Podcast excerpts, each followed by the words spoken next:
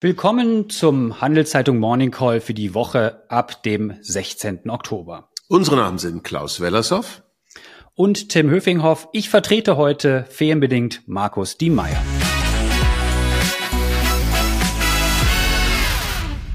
Wie immer wollen wir Ihnen einen Überblick geben über die wichtigsten Entwicklungen in der Wirtschaft.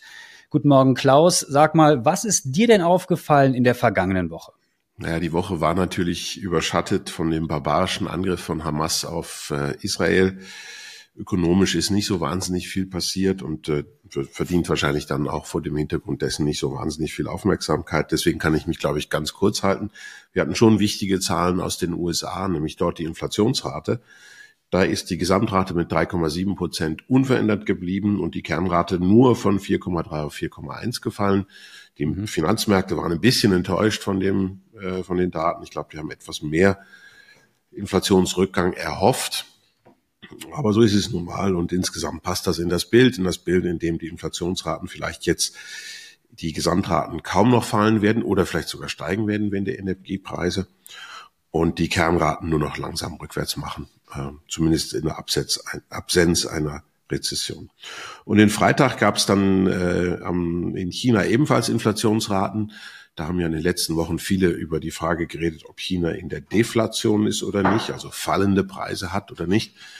0,0 ähm, ist dort jetzt die Gesamtrate. Also so, wenn man das so ganz mathematisch nimmt, stehen sie auf der Kippe. Die Kernrate ist aber noch ein ganzes Stück höher mit 0,8 Prozent. Und das ist doch ein ganz gutes Stück entfernt von dem, was Deflation ist. Ich glaube, ein, ein ordentlicher Ökonom würde sowieso sagen, minus 0,2, minus 0,1 ist keine Deflation. Deflation ist so ein Phänomen, wo dann die Leute wirklich anfangen zu warten mit ihren Ausgaben, weil sie denken, dass sie es morgen billiger kriegen.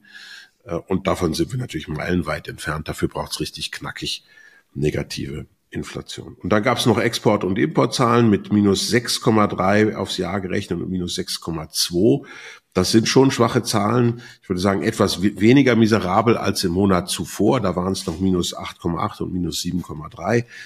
Ähm, darf nicht vergessen, dass da auch eine gewisse Verlangsamung durch den Wechselkurs mit drin steckt. In der Jahresrate noch nicht ganz.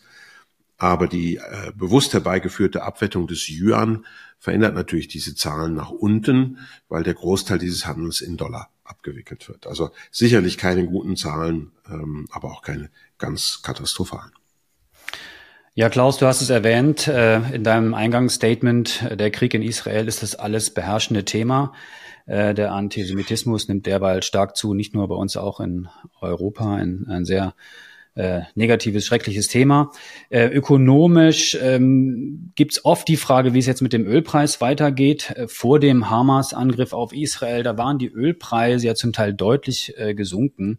Äh, die Verbraucherinnen und Verbraucher, sei es jetzt in der Industrie oder die Privathaushalte, die konnten so etwas wie frohlocken und äh, mit Blick auf den Winter vielleicht schon darüber nachdenken, ob die Preise für Heizöl oder Benzin vielleicht sogar sinken.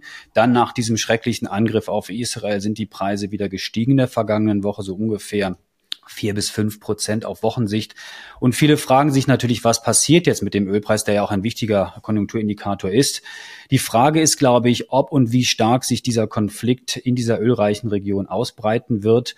Ich denke mal, ähm, wenn der physische Transport des Rohstoffes, also über Tanker beispielsweise auf dem Seeweg vor Iran, also in der Straße von Hormuz, das ist eine wichtige äh, Region, wo Öl transportiert wird, wenn dort der Ölfluss unterbrochen wird, dann würde das sicherlich nochmal zu einem sehr starken Preisanstieg führen.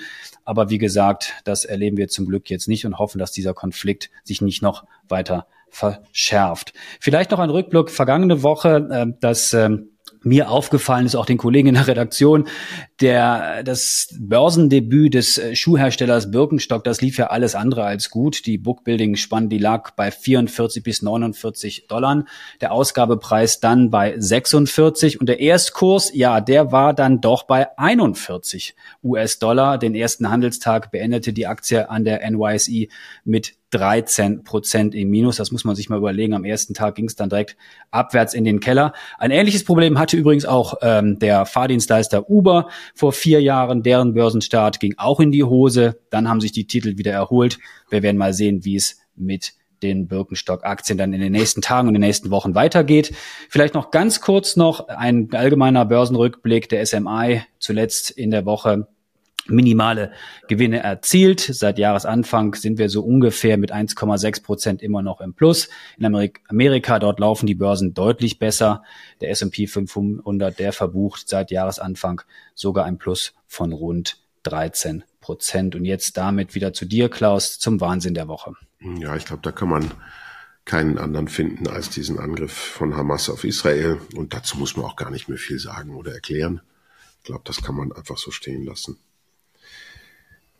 Wie das dann ökonomisch weitergeht, das äh, hast du ja schon versucht, so ein bisschen in Bezug auf Ölpreis ähm, auszuleuchten, äh, finde ich jetzt auch wahnsinnig schwer. Ich glaube, dazu können wir gar nichts sagen. Wir wissen ja nicht mal, wie es wirklich weitergeht. Ähm, also ich glaube, da, da ist noch wirklich mehr als Kaffeesatzleserei, wenn man das jetzt versuchen würde. Deswegen würde ich sagen, das ähm, Einzige, was wir sagen können im Moment, ist, dass das natürlich auch ökonomisch der Weltwirtschaft nicht hilft und dass das Folgen hat für viele Menschen, denen es wesentlich weniger schlecht äh, gut geht als uns. Also da kommen noch jetzt ein paar Millionen, ein paar zehn Millionen Hungertote dazu. Über die redet im Augenblick keiner. Ganz einfach, weil die Weltwirtschaft langsamer laufen wird. Ja, Klaus, du sagst es, äh, dieser Krieg lässt natürlich die Befürchtungen ähm, für eine Ausbreitung des Kriegs nochmal äh, wachsen, vor allem auch in der Region. Wir sind ja in einer sehr schwierigen, äh, fragilen Situation. Erst die Pandemie, dann der russische Überfall auf die Ukraine, jetzt dieser schreckliche Konflikt und Krieg in dieser Region, der uns alle beschäftigt. Ähm, wie gesagt, wir müssen abwarten, wie es dort weitergeht, was die Konsequenzen sind.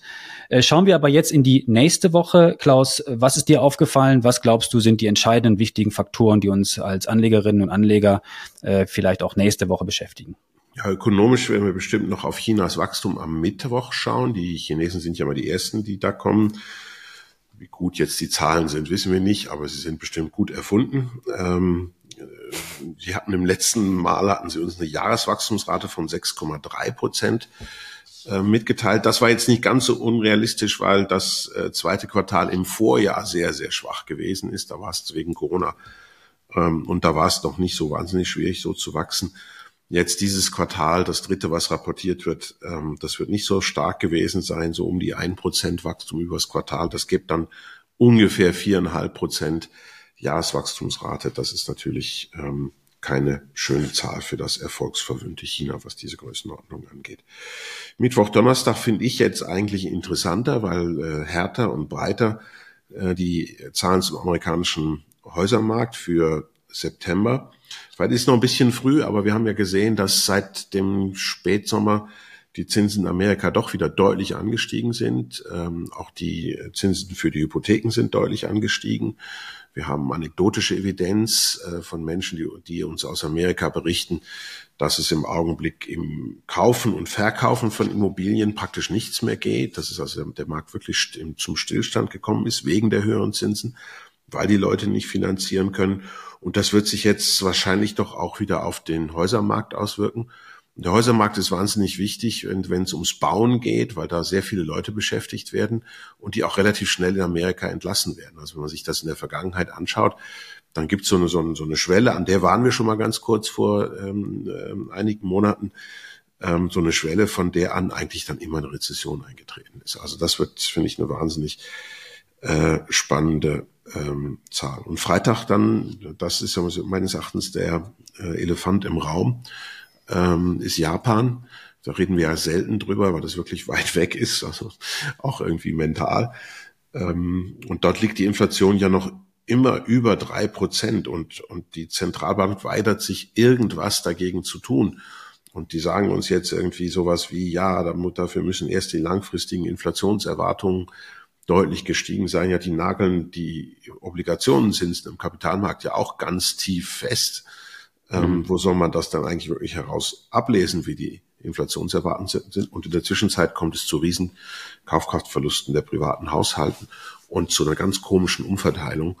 Ähm, in einem Land, das so stark verschuldet ist, ähm, ist das wirklich eine tickende Zeitbombe. Also das ist ähm, ökonomisch gesehen vielleicht jetzt das viel größere Problem für uns auf der Welt als USA-Rezession, ja oder nein. Europa sind wir schon fast drin. Also ich glaube, da gucken wir alle zu wenig hin. Deswegen gucken wir besonders hin, Freitagvormittag, japanische Inflation. Wir schauen nicht nur nach Japan, Klaus, wir schauen auch noch mal ganz kurz nach Amerika. Du hast es erwähnt. Ähm, was dort wichtig ist bezüglich der Häusermarktzahlen. Was mir aufgefallen ist, äh, vielleicht politisch noch, ähm, klar, die Amerikaner sind natürlich sehr stark militärisch engagiert, auch in Nahost. Zwei Flugzeugträger soll mittlerweile in die Region dort unterwegs sein zur Abschreckung, aber Amerika natürlich auch größte Volkswirtschaft der Welt und dort ist innenpolitisch natürlich einiges im Argen. Ein Nachfolger für den gestürzten Vorsitzenden des US-Repräsentantenhauses, der ist immer noch nicht gefunden. Jetzt fragt man sich, warum ist das innenpolitisch oder auch außenpolitisch wichtig? Also bis zur Wahl eines neuen Präsidenten in diesem Amt, dann kann diese Kammer der Kongress einfach keine Entscheidung fällen. Er ist sozusagen blockiert. Ähm, das ist nicht nur innenpolitisch ähm, wichtig und entscheidend, aber auch wichtig für die Außenpolitik insofern, dass eben in dieser Kammer diese Kammer eben arbeitsfähig sein muss und sie dann eben auch neue Gelder für enge Verbündete freigeben kann oder soll. Und mit Blick auf die Ukraine, aber auch auf Israel und andere Länder ist es natürlich wichtig, dass diese Kammer wieder arbeitsfähig ist. Dann nächste Woche auch Berichtssaison wieder in Full Swing sozusagen. Viele Unternehmen stehen im Fokus. Ich konzentriere mich jetzt ganz kurz nur auf die Schweizer.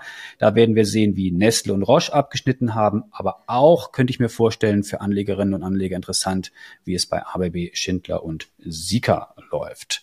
So, damit sind wir jetzt schon wieder am Schluss. Nächste Woche moderiert hier auf diesem Stuhl wieder, wie gewohnt, unser Chefredaktor Markus Diem-Meyer. Ja, lassen Sie sich kein X für ein UFO machen und bleiben Sie gesund.